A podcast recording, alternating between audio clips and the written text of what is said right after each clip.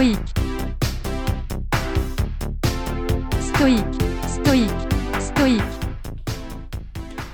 Il y a beaucoup de mythes concernant la productivité, concernant le succès.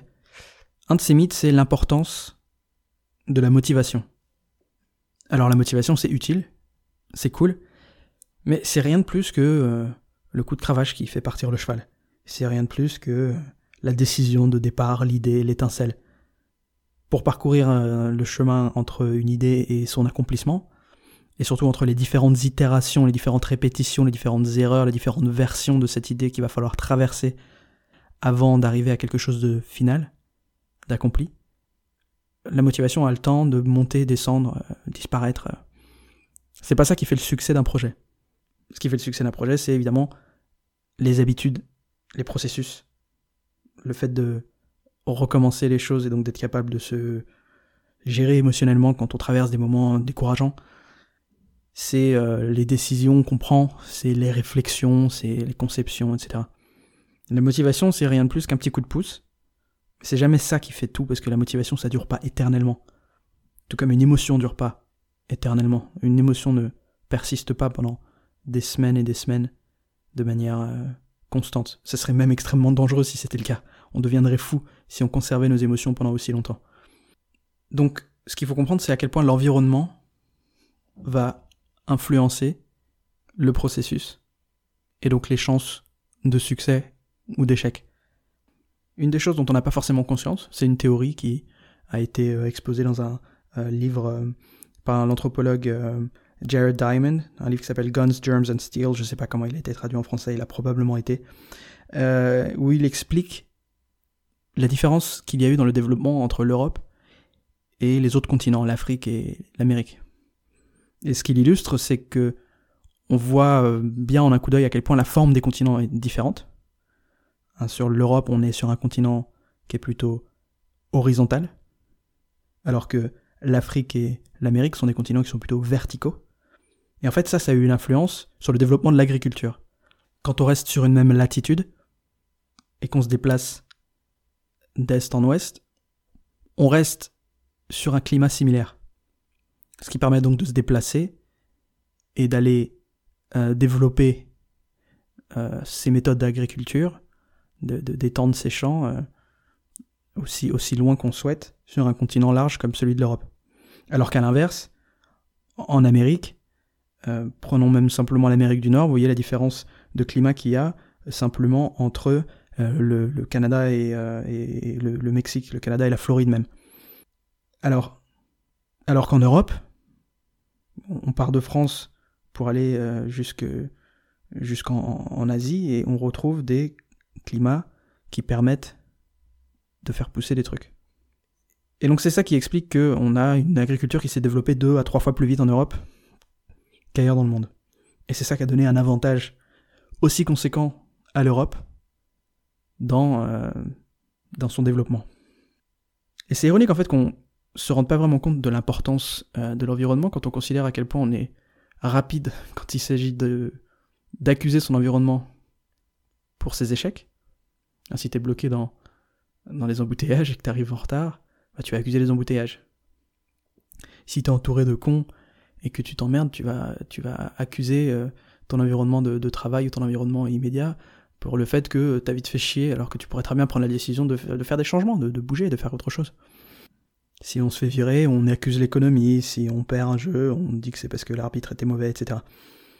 Mais par contre, quand on réussit un truc, on ignore complètement à quel point l'environnement a pu avoir une influence sur sa réussite.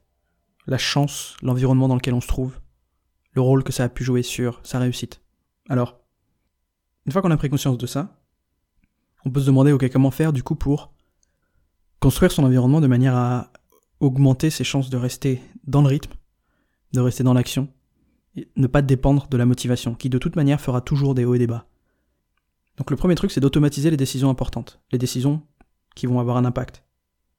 Par exemple, pour quelqu'un qui décide d'essayer de faire un régime, le fait de manger dans des plus petites assiettes, Utiliser des logiciels qui viennent bloquer les sites euh, qui viennent vous distraire dans la journée, par exemple. Prendre des décisions qui automatisent les bons comportements.